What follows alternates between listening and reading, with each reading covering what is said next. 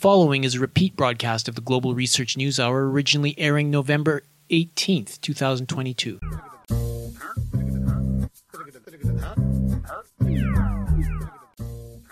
Is the global pact to bring together the rich and the developing nations to stop climate change concealing efforts toward widespread P3s and privatization of finance? How has the COP27 meeting in Sharm el Sheikh helped to propel the monetization of nature and accelerate us toward the coming fourth industrial revolution? Is military geoengineering to blame for the vast majority, if not all, unusual weather phenomena in the world today, which is being blamed on too much carbon dioxide? Could the new weather modification technology represent a new weapon of mass destruction not only against other nations, but against Mother Earth herself?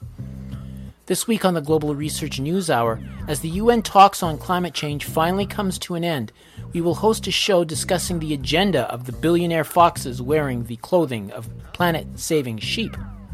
In our first half hour, we are joined once again by independent journalist and environmental activist Cory Morningstar to discuss what is coming out of this year's Conference of the Parties to the United Nations Framework Convention on Climate Change. Then, in our second half hour, we will hear from academic and author Claudia von Werlhof about how secret military geoengineering in the United States and abroad is actually happening and how the agreements signed by the multiple climate meetings, together with the COVID scare, is helping the billionaire architects create a brave new economic and political world for all of us. On this week's program, what a scam it actually is, assessing COP27 and modern climate activism with Cory Morningstar and Claudia von Werlhof. Bringing you the analysis beyond the media headlines, the Global Research News Hour is on the air. Welcome to the Global Research News Hour for the week of November 18th, 2022. The program is funded by the Center for Research on Globalization and produced in collaboration with campus community radio station CKUW 95.9 FM in Winnipeg on the traditional lands of the Anishinaabe, Ininu, Oji-Cree, Dene, and Dakota, the birthplace of the Métis Nation and the heart of the Métis Nation homeland. I'm your host, Michael Welch. The show seeks to provide listeners with access to analysis of some of the major issues shaping our world today, from thinkers, researchers, and unique political personalities rarely addressed by major media.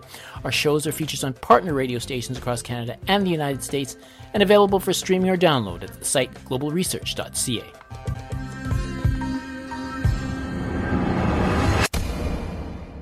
We'll begin our show with news notes, a sampling of articles from the Global Research News site.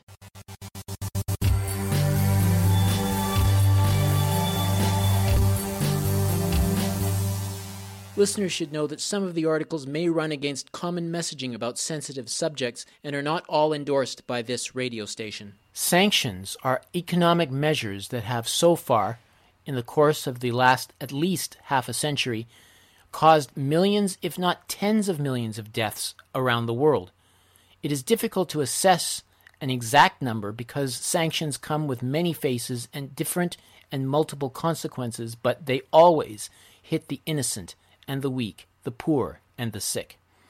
Economic sanctions are possible only because the world has been, and to a large extent remains, dependent on the US dollar, which still controls to about 60% the world's trade and monetary transactions.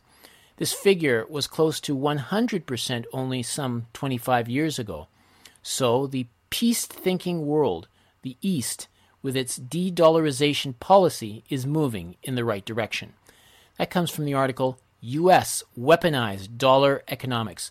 This global instrument of fraud and world dominance must be broken once and for all. By Peter Koenig, posted November 16th. The resolution was approved by 152 countries, 79% of UN member states, with five votes against, unsurprisingly, the United States and Israel, and also Canada, Micronesia, and Palau. Some 24 abstentions were composed of European Union members, NATO allies, and India. The resolution titled The Risk of Nuclear Proliferation in the Middle East highlighted the risks of unsafeguarded nuclear facilities in the Middle East and demanded that Israel follow the principles of universal adherence to the Treaty on the non proliferation of nuclear weapons adopted in the region in 1995. Since then, Israel has been the only entity in the region that has repeatedly refused to sign the treaty and has spent the last few decades hypocritically denying the existence of its nuclear weapons. That comes from the article Israeli Nuclear Arsenal Condemned by World's Governments in Overwhelming UN Vote by Samina Rahman, posted November 16th, originally published on Liberation News. On the contrary, Saudi defiance of the U.S. over oil prices shows that the balance of power between the two has shifted and that the U.S. is a paper tiger where Saudi Arabia is concerned. Let us not forget that the U.S. arms industry has become highly dependent on sales to the Gulf, and the U.S. has invested heavily in keeping Saudi Arabia away from rapprochement with Iran. Its leverage is minimal. It was different when MBS was an international pariah over Khashoggi, but time has done its work of prompting amnesia, if not forgiveness. I expect to see more Saudi defiance of the U.S. That was from the conversation under the headline The U.S. is a paper tiger where Saudi Arabia is concerned. Interview with Ambassador Peter Ford by Peter Ford and Steven Sahiounie, posted November 16th, originally published on East Discourse. There is a preliminary information that contests that, Biden said when asked by reporters if the missile was fired by Russia. I don't want to say until we completely investigate. It's unlikely in the minds of the trajectory that it was fired from Russia. After Biden's comments, three U.S. officials told the Associated Press that, quote, preliminary assessments, unquote, suggest the missile that hit Poland was fired by Ukrainian forces and was meant to intercept a Russian missile. Biden is in Indonesia for the G20 summit and held an emergency meeting of NATO and G7 leaders over the news that a missile fell in Poland, killing two people. That comes from the article Biden says it's unlikely missile that hit Poland was fired from Russia by Dave DeCamp, posted November 16th, originally published on antiwar.com.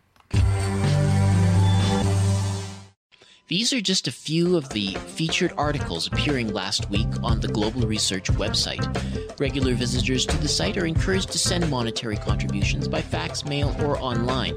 Just go to globalresearch.ca and click Donate on the menu bar. The 27th Annual Conference of the Parties of the United Nations Framework Convention on Climate Change comes to a close this week.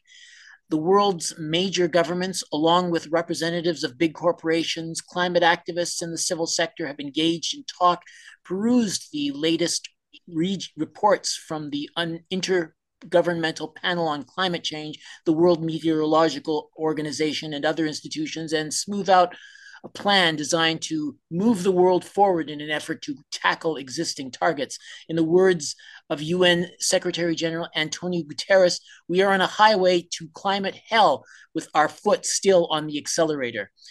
There's been considerable talk about the event mm. this year. Many wonder if it will achieve anything.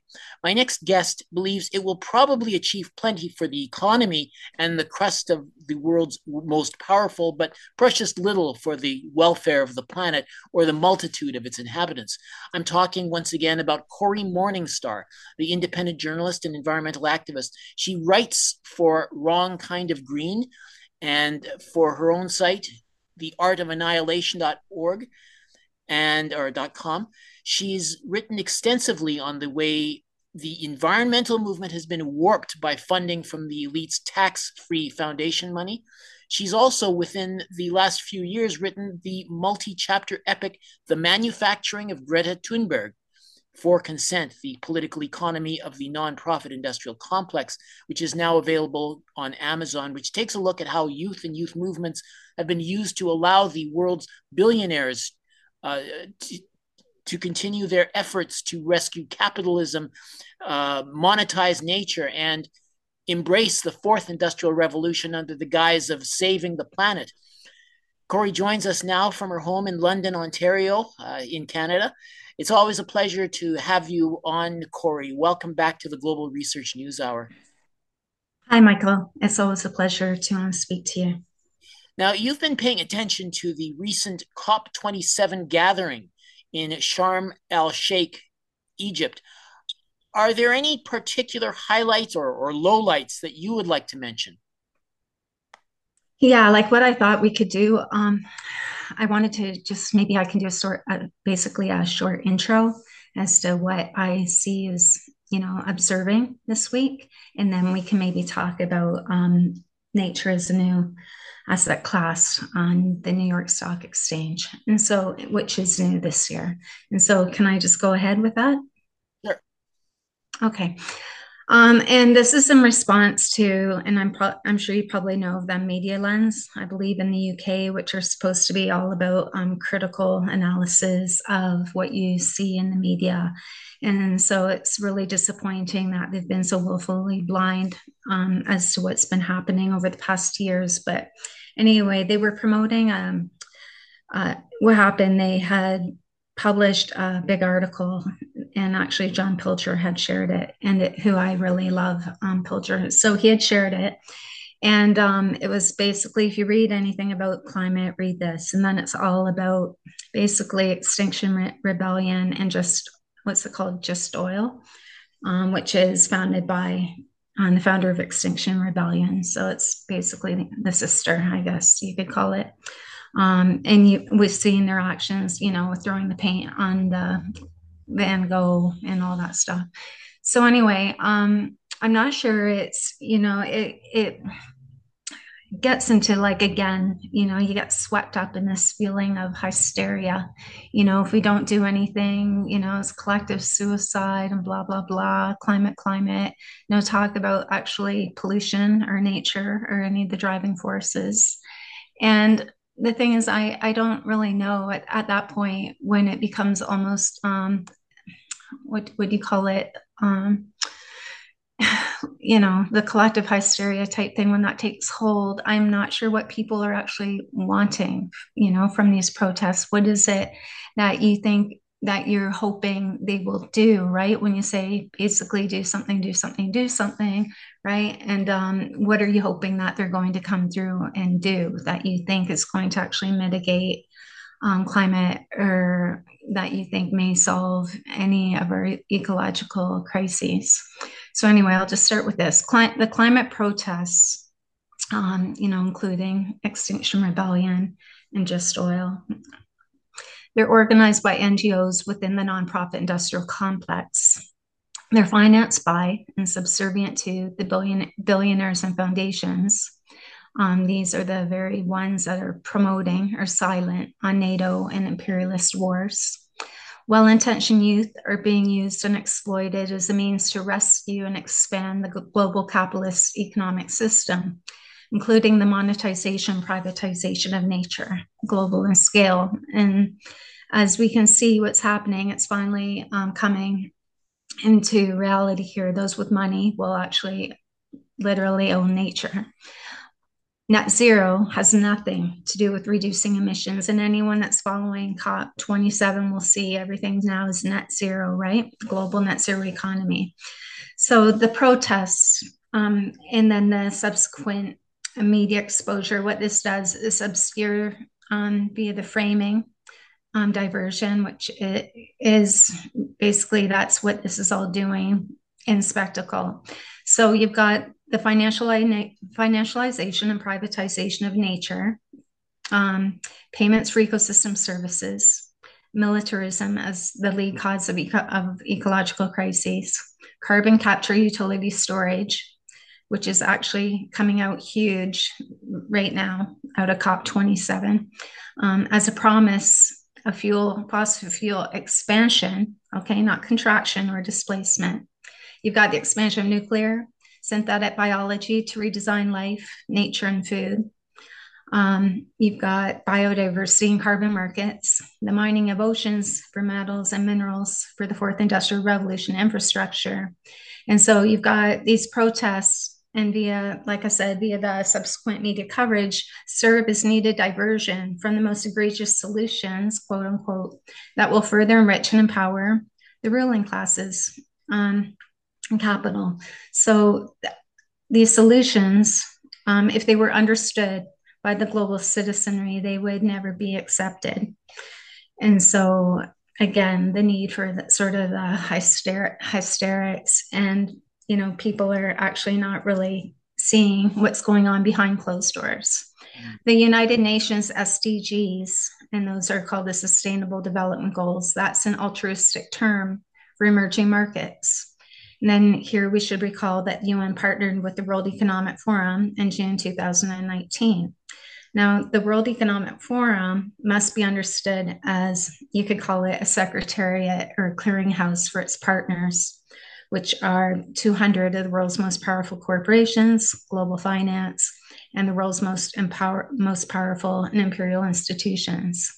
Um, the Great Reset, um, that was um, basically that's being managed by the World Economic Forum, is a project of um, quote unquote King Charles, um, which is the Commonwealth, which is 40, 54 states, including the UK.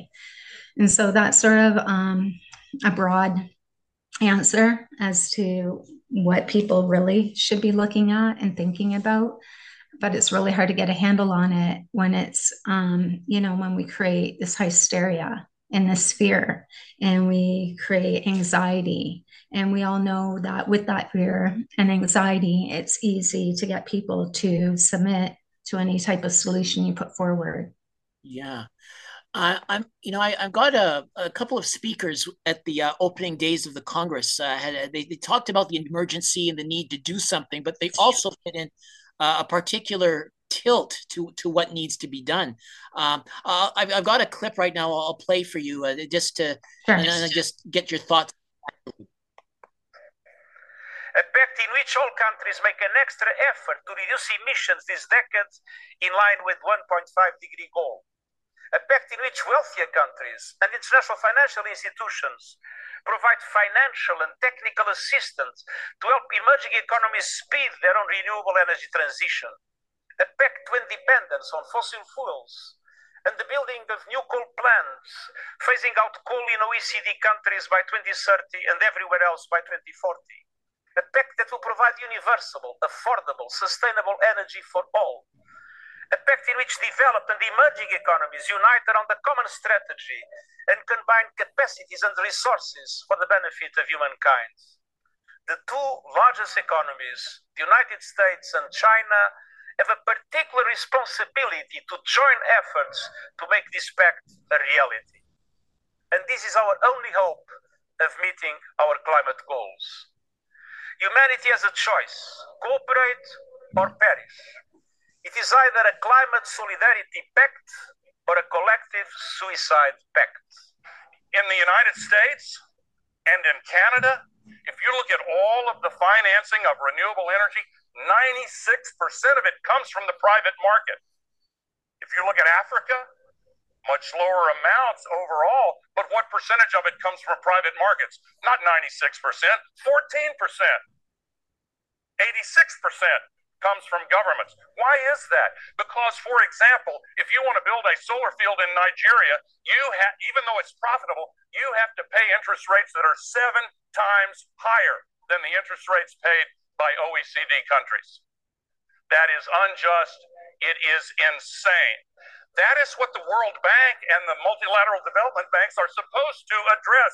We need to reconvene Bretton Woods and completely revamp and reform the World Bank system and make access to private capital available for developing countries. Okay, so we got basically that was uh, Antonio uh, Guterres and Al Gore at the end, and of course he sounds like he's talking about uh, uh you know privatization and, and P3s. Uh, so, but but I, that that's you know maybe put those thoughts at the opening in, in the context of this you know increasing privatization and uh, the monetization of nature and all of that. Well, this is actually the road to privatization, basically expanding across the whole globe, and it is a complete restructuring of the global capitalist economy. You know, and um, we've seen that during the whole um, COVID thing as well. Um, it's a joke to listen to Al Gore talk about, um, you know, equity and express concern over the global South. You know, when the um, you know NATO states in the West continue, continue their plundering and um, you know recolonizing. I, would say that the Fourth Industrial Revolution is a um, a rebooting of colonization under the guise of green. Um, they don't talk about nature debt swaps. They'll be actually to um, these countries to access financing will be giving up their rights to their um, na- you know pristine nature, which then Al Gore and his friends who own um, hedge fund, the Generation Investment, will then um, you know grab and they will you know, trade it, um, put it on the stock market, they will own it. It's basically like a huge corporate capture uh, of what they haven't destroyed thus far. And so it's, you know, I think it's really ironic that the very people that have brought us to the precipice of ecological um, disaster is, you know, now we're looking at them to give us the solutions. And, you know, it's, it's, it's pretty sad. What else can be said about that? Um, I mean, there, there's a lot to be said about it. Um, basically, Andre Hoffmann, Mark Carney, Al Gore, those are, and, and, and what's his partner's name? Um, Sat, um, let me think, David Blood, David Blood, um, Goldman Sachs. They're at the helm of the privatization of nature. And again, that's the new thing. And so you've got that on the one hand, the privatization of nature, trading biodiversity, carbon markets. That's a massive thing. And then you've got the right now happening, like I said, the carbon capture utility storage, which means expansion of fossil fuels through enhanced oil recovery. And then you've got the, um, what is it? The, um, sorry, I have a bit of a headache today. And then you've got the financialization of nature, which includes, you know, water, it, which includes everything, and, and they will actually own and, and manage. They will own the rights to nature and manage it. And so this is going forward a whole new thing. This is payments for ecosystem services, and then the technology they speak of. Um, of course, that's will be paid by you and I, and um, they, you know, and they they will own everything. This whole COVID thing, this thing is just, you know, basically unlocking the treasuries, keeping um, the this economy close to faltering now for quite some time until COVID hit, um, keeping it going. So we're keeping going. That we're we um, are keeping the very economic system destroying us creating climate, killing us. We're keeping that going. You see what I'm saying? Um, you can't solve you can't solve climate crisis. You can't mitigate um, climate or CO2 emissions under this system based on expansion. Um, one of the things they talk about, including um, Al Gore and um, Gates, it's Bill Gates and Al Gore talk a lot about this. We're going to build a city the size of New York every month for the next 40 years. So, how anyone can think that will reduce emissions um, or reduce, um, you know, environmental degradation is beyond me. And so, a lot of this, I mean, all of this is actually there, but people don't want to see it. The expansion of nuclear, you got Musk saying how much nuclear we're going to need just for the cars, right? Just for um, electric cars.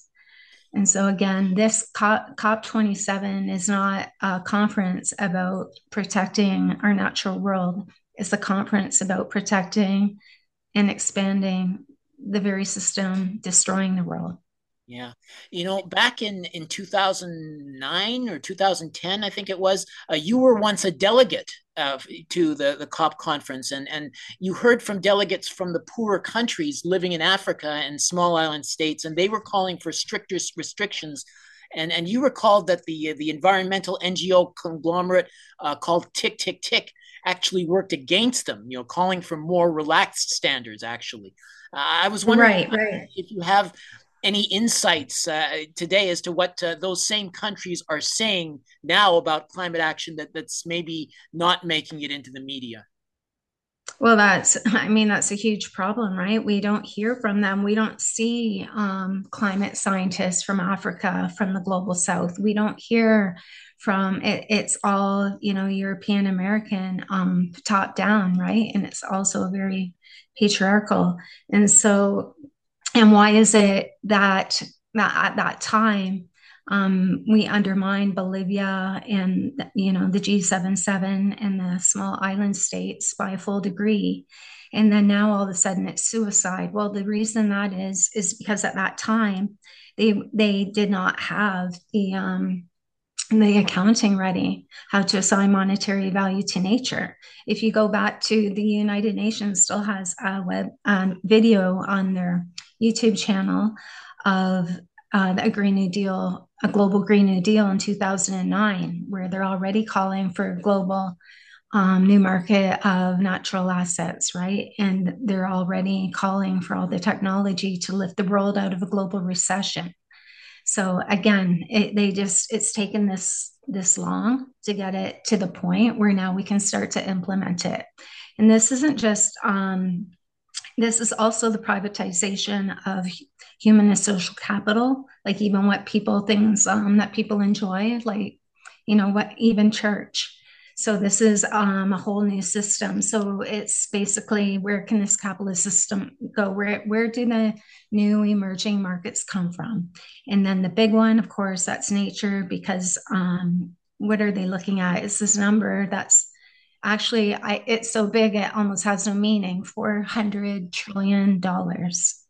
Mm. 400 trillion right? But i can tell you michael from when i sit and write and i listen to the birds sing i listen you know i see the squirrels outside my window nature doesn't need any money. Nature does not need money to be you know to be a healthy and protected like this whole idea that we need to um, commodify nature to save it is ridiculous, right? So again, it's just a huge corporate, it's just a huge corporate grab.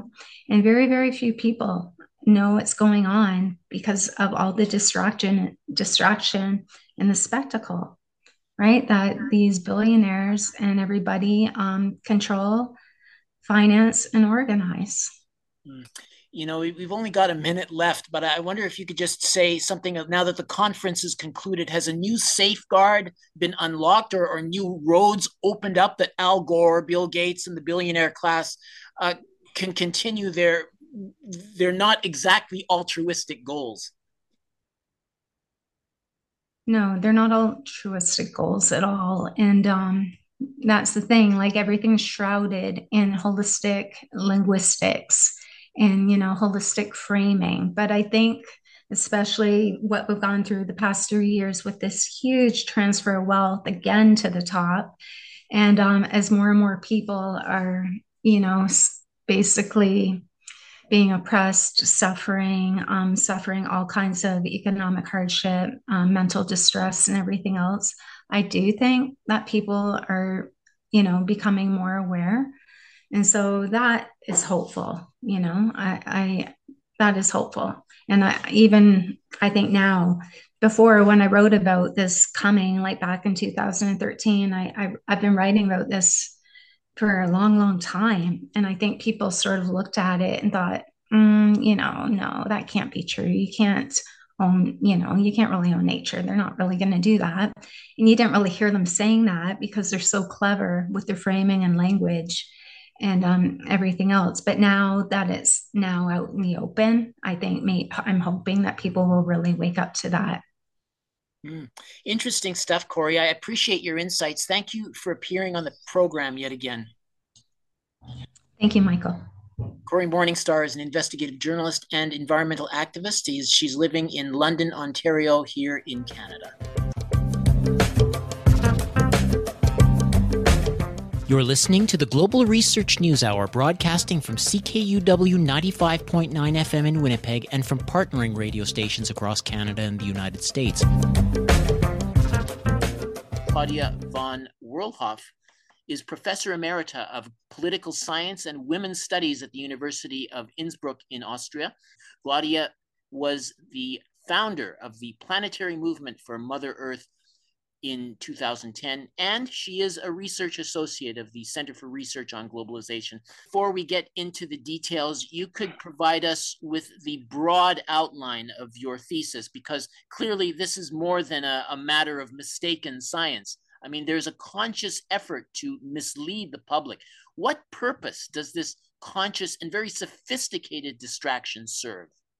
Well, uh, from my point of view, um, this civilization, modern civilization, has arrived at a, at a crossroads because you know what capitalism is? Capitalism is transforming nature into capital. And so nature has gone afterwards. This problem cannot be solved in the long run because uh, nature is gone and you, you have cannot transform anything anymore. So this is the case we are living in now. And this society has to um, find a solution. And the solution is not supposed to be uh, a, a, a human and nature friendly solution, but they are looking for how to continue with their system without having to give it up. This is the main problem we have today. And I think uh, all these crises we are in now, from Corona crisis and the climate crisis and the crisis of capital, uh, have uh, the same um, or are provoking a response from above. So we, we, we had studied the problem in earlier years, um, coming to the conclusion that only an alternative economy and society could solve the problem of capitalism. And as you mentioned it already, patriarchy, which is the background of it all. But instead of uh, liberating people from this horrible uh, system, they are now going to transform it. It is what they call the Great Transformation and what is called the New World Order, which is a system that is going to be implemented from above or like the Great Reset. Uh, this is the formula by the World Economic Forum. Um, the system has to be reset, which means it has to start again, but maintaining its its main um, characteristics. And this means what is needed now. I mean, you cannot just go on with it. So the first thing what I see is the system is going to be quantitatively reduced. This means, um, and this is what is uh, one of the main uh, propaganda uh, issues of the whole climate question, is to reduce consumption, to reduce production, and to, to reduce population. So this will be the quantitative changes we are expecting. And on the other hand, you will have a qualitative change, and this is the technological one. So there are a lot of new technologies uh, developed since uh, a hundred of years or within the 20th, 20th century, and they are going to be applied now called the fourth industrial revolution. And this is a very interesting point because in the climate question, for, for instance, this will be uh, play a, a, major role because people are supposed to uh, identify and to be integrated into the machinery, the system of the mega machine as it is called. And this will be the second step uh, they are approaching and uh, they are preparing. This is the most interesting step besides the reduction uh, and the re of the system as such. So I think the climate change question is approaching all these subjects and issues in saying that people are uh, responsible for the climate problem because they consume too much and they breathe too much, so to say, and they have chosen this ideal formula of the CO2 question, the, the so-called climate killer, because it is applicable to all these questions uh, at once. So you can you can say that all, all those who produce uh, CO2 have to be abolished, so to say.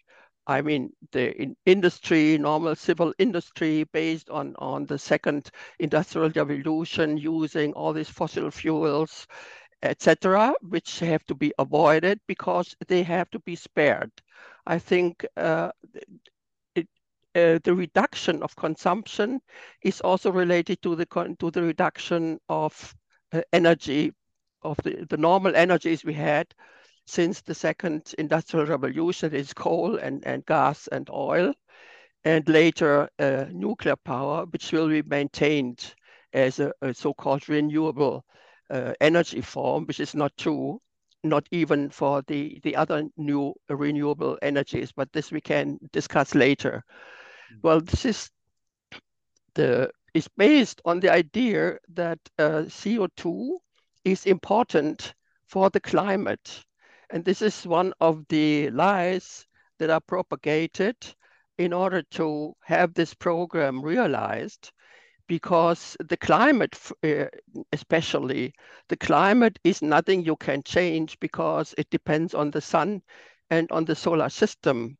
The only thing you can change is the weather as the regional and local conditions you, you find on Earth uh, but they call it climate change because maybe otherwise they would uh, have to relate to the, the many experiments and technologies that exist already in relation to weather control and weather modification and other technologies that are, for example, explained by the UN in, in the ENMOD Convention, which is the Envir Environmental Modification Convention of 1977, in which all these problems are explained already. So very strange that the UN in uh, her own conference does not relate to its own knowledge. The vast majority of climate scientists, uh, well into the thousands, are saying that increasing carbon dioxide in the atmosphere is the leading culprit in, in, in weather changes we've witnessed over decades. Approximately 97.5%, according to an estimate I saw recently. You mm-hmm. Uh, you wrote letters to uh, Greta Thunberg, I think it's uh, explaining how Greta she, Thunberg, yes. Yeah, how, how she's mistaken about what's ailing the planet. And she never responded, but I imagine if she could, she would say that the scientists are telling us that uh, we need to reduce fossil fuel emissions. It always comes down to what scientists are saying. So, how can you say so confidently but, that all these scientists no, but, are wrong? but it's not true. This is what the IPCC is saying, the International uh, Panel on Climate Change. This is a um, a political institution. It's not a scientific one, and it excludes every member who would not um, agree with the findings of the IPCC, which are really the ones you are quoting. But the rest of the scientific community, and there is even um, um, an, an, agenda of about 30,000 scientists who claim that CO2 can never be uh, any important question in the climate, and, and not, even in the climate, not even in the weather, because CO2 has only 0.04% um, importance in the atmosphere, and 80% of uh, this is simply vapor. So the human uh, contribution to CO2 is something so tiny that you cannot even see it. I mean, it is really ridiculous to use CO2 as the cl climate killer.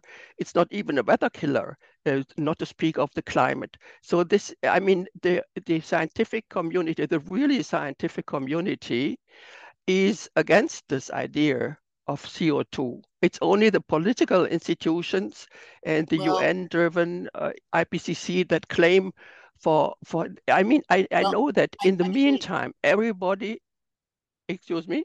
Yeah, I, I was just saying that, like in a in a previous interview, a guest yes. talked a lot about the IPCC and, and how it is actually more, you know, conservative, a political body, and so on. And, and but what what is known is through the peer-reviewed literature, and and how are these efforts to to legitimate science, including peer-reviewed but, studies, being manipulated to, to to the point of delivering uh, what what well, you claim is a, a false message of the truth.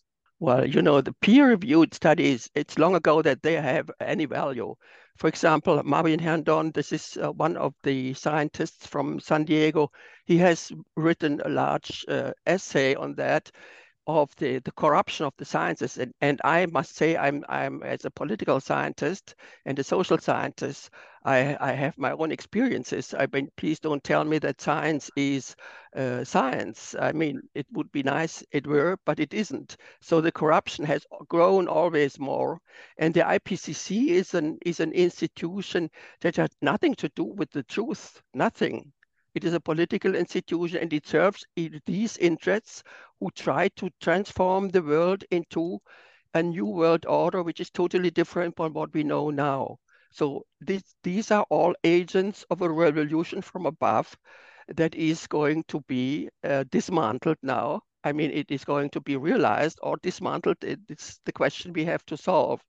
So the, it is really ridiculous. I mean, there are a lot of even Nobel Prize winners uh, who uh, uh, laugh about this idea of CO2. I mean, it is really strange how it is possible and is only explicable by corruption, by a worldwide corruption, that this thesis could spread so widely. So I think we can really leave that with history. okay.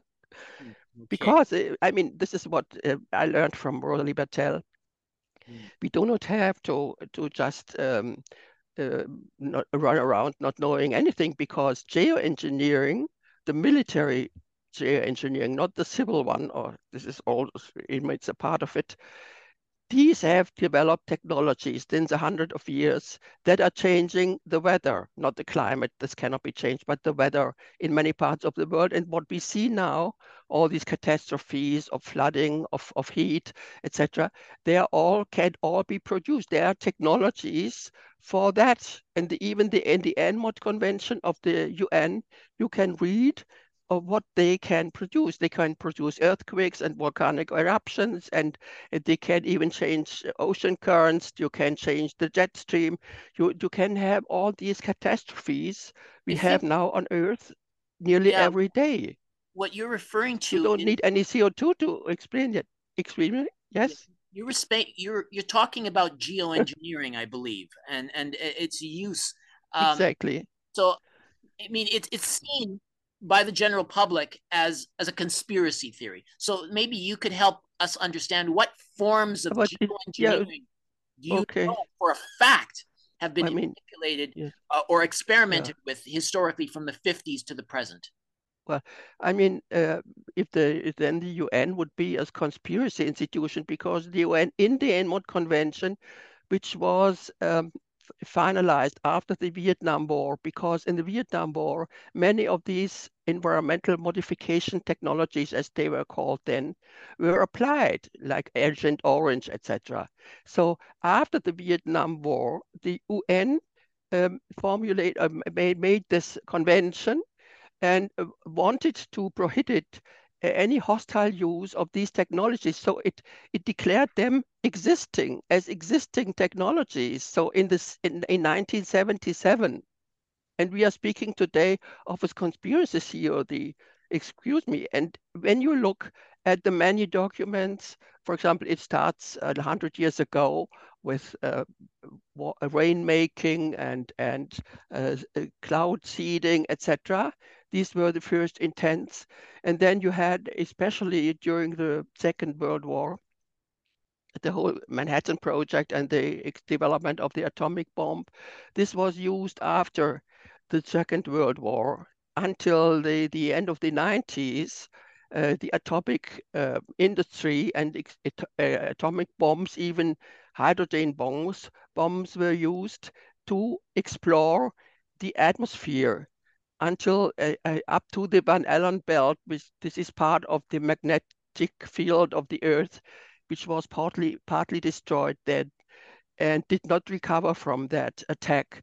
They had you have to imagine that more than 2,000 atomic bombs were released in the atmosphere and uh, underwater and on the ground during 50 years after the Second World War.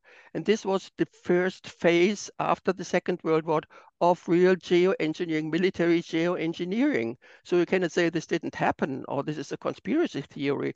This was the basic, the, uh, a basic uh, experiment on to know what the atmosphere is about. I mean, the stratosphere, the troposphere, and the ionosphere. And now you have these technologies that directly attack the ionosphere. These are the ionospheric heaters, I mean, like HAARP, etc. There are about two or three dozens in the world today. That which are the most in, important instruments for climate change or weather change, so to say, on the world and they mm. can produce all these effects which are already explained in the ENMOD Convention. And the next um, uh, the next book was about uh, from uh, the uh, uh, was for the Air Force, U.S. Air Force. Its title was "Owning the Weather in 2025," and um, using weather as a force multiplier. And this is now. So in two years, we will have uh, the, the army will own the weather worldwide. I mean, uh, it is not a conspiracy theory. It is real. Only that people don't look at that. They mm. don't look at it. They, they think it's not exist. It, you can even when you go to the social um, um, engineers or people who who speak of uh, a civil geoengineering, which is about 10 years that this exists now, they say they have no relationship to the military side and, and history and background of this technology. They simply deny it. You mm. see, it, this is not scientific. I mean, scientifically, you have first to look at the at the origins of your science, and this is what they deny. So they they even tell us that geoengineering, what they call their civil geoengineering, will save the planet, whereas it is instead destroying. I mean, this is really the funny thing. It's all inverted. Yeah. The whole um, debate is inverted. What you're saying, there's a huge blotting out of a huge section of, of their, their data and their analysis, and that's the military, which is doing geoengineering. And you know th- that that's not on their radar screens yeah. at all, right? As Rosalie Bertell has really explained everything, they, they, they shoot really with billions of watt, they shoot their electromagnetic waves into the ionosphere, where they turn them back to the Earth. And where they arrive at Earth, there you have earthquakes, you have volcanic eruptions, etc. This is a, are destructive forces of uh, um, of um, the magnitude a normal um, scientists would never expect. And all this is due to the research of Nikola Tesla, who is never, who was not even taught at the university. Nikola Tesla invented the um, use of electromagnetism on Earth, and he invented all these possibilities and they are patented. You have, have, I don't know how many hundreds of patents, US patents, in which the use of the uh, electromagnetic waves and the ionospheric heater, etc., is explained. So it is nothing you you I mean you you you and, and this is changing the conditions of the weather conditions and weather modification on Earth. So if you are uh, on the climate front, you have to look at that. You cannot say it's not existing. This is ridiculous. You I know, mean, this is what book, is happening. In your book, uh, yes. uh, the global warning, warning. Yes. Uh, you mentioned uh-huh. some local forest fires that, that the media used as examples yes. of climate change in recent years. However, indications suggest yeah. these were considerably different from what one would expect from uh, more CO2 in the atmosphere, and that some hidden hand was maybe yeah. testing out or, or using some form of geoengineering to cause the damage. Take us through the uh, the anomalous discoveries you mentioned in the book. We, you have this uh, this phenomenon. You have that in California, you have it in Portugal, in Greece, in, in Australia. Everywhere you have these so-called forest fires, uh, where the forests around do not burn out, burn down, but the houses. I mean, this is a totally different technology is used to provoke these fires and the reasons for doing it. They, this is a, are really criminal stories around but uh, and the the possibility to produce fires is nothing new. I mean, uh, this is one of the geoengineering methods since long. So you have to do research on why these fires are breaking out and not saying, well, this is CO2. It is ridiculous. CO2, it's CO2 is a plant gas and it is it related to every living process. Rotting living materials rotting produce CO2. So this is coming out of of uh, breathing of of you know of of animal production of of uh, every uh, material that is dying, and the plants needed to produce oxygen. So what is uh, so difficult and criminal and, and killing about this gas? It is just the other way around. This is this gas doesn't do anything to anybody. It is needed to have a green without without any plants anymore. Uh, I, I, biologists and all these people should should say something to it, and I think uh, they are.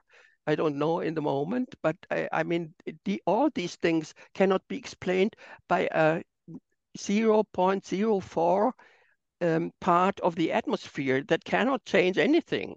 It is it is really funny that people believe in that. It, it, it shows that they don't know anything about the earth, about uh, what life is. And it, they even had an experiment, by the way, in the Middle West, it's um, about a year ago, where they tried to suck all CO2 out of the air. And, um, and the, the result was that everything was dying. So mm. you need you, we need that for life, and the, the attack on life uh, is the attack on CO2 is the, uh, an attack on life as the the whole thing, like geoengineering as well, and as Corona as well. These are all attacks on life. This is uh, just uh, totally perverted and inverted the whole debate. But because people and and uh, it is so difficult because people are not used to see geoengineering as a technology. They didn't see at, at, for example, the vaccine, which is not a vaccine, but an injection of genetic modification, which is a new technology nobody knew about.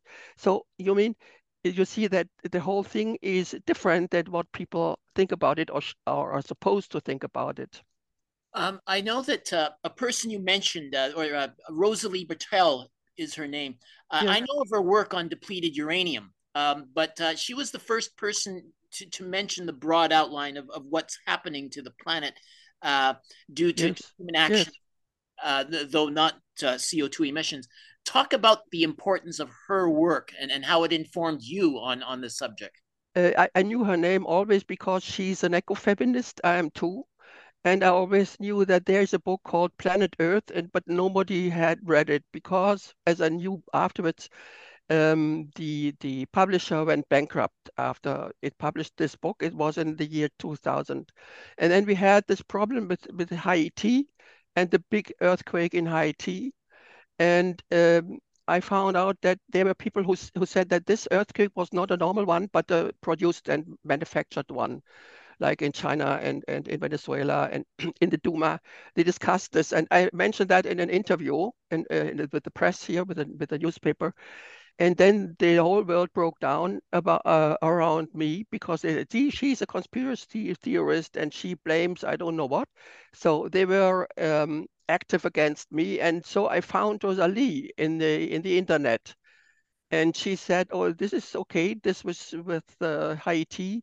Possibly it was really a, an artificial earthquake. I didn't know up to that time that this could exist even.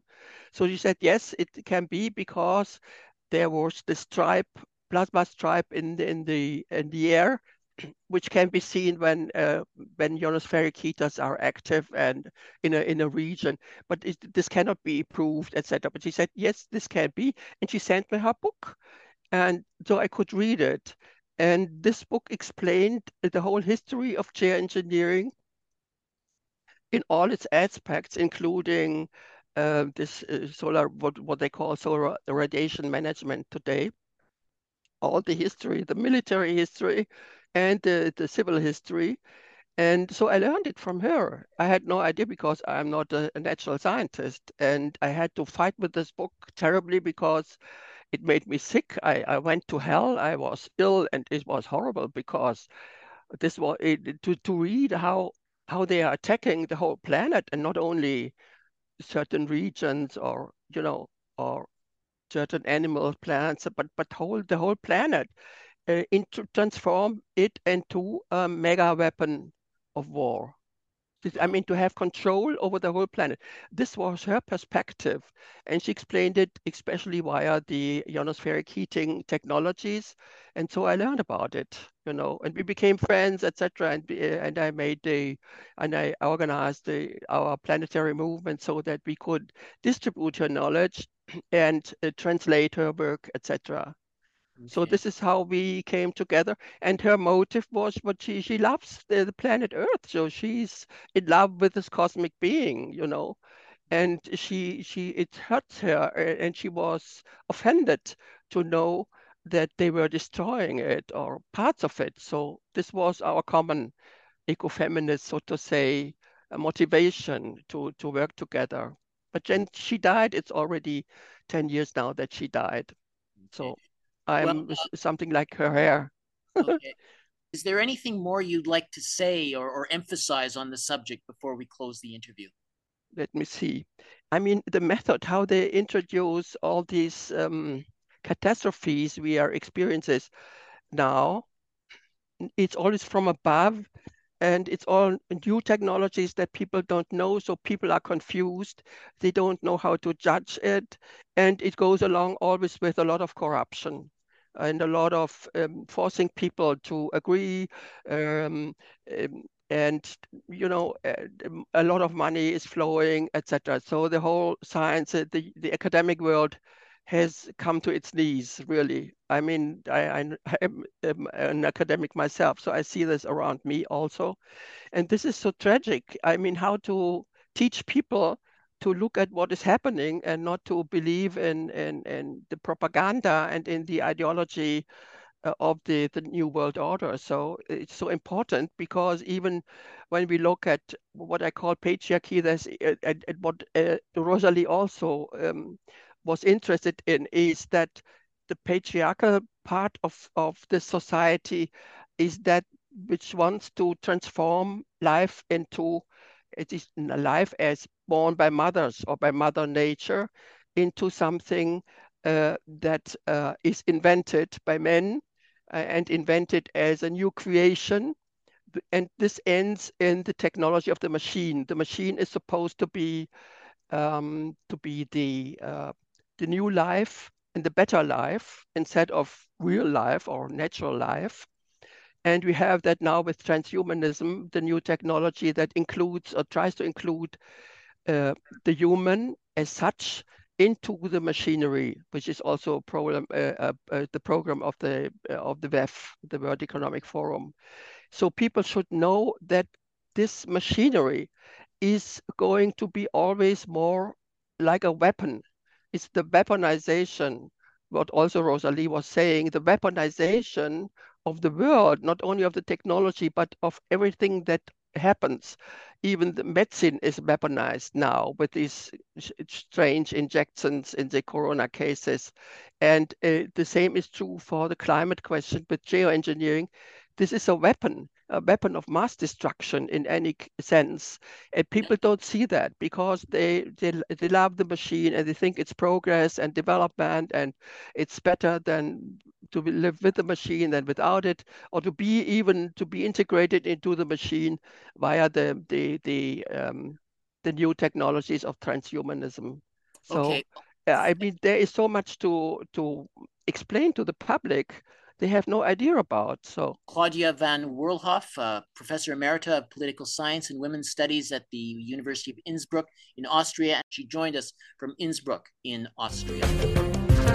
You're listening to the Global Research News Hour, a program funded by the Center for Research on Globalization and produced in collaboration with campus community radio station CKUW 95.9 FM in Winnipeg on the traditional lands of the Anishinaabe, Ininu, Oji-Cree, Dene, and Dakota, the birthplace of the Métis Nation and the heart of the Métis Nation homeland. The show is aired on other radio stations across Canada and the United States and available for streaming or download at the site globalresearch.ca. To leave feedback on this program, please email globalresearchnewshour at gmail.com. I've been the show's host and producer, Michael Welch. Thank you once again for joining us.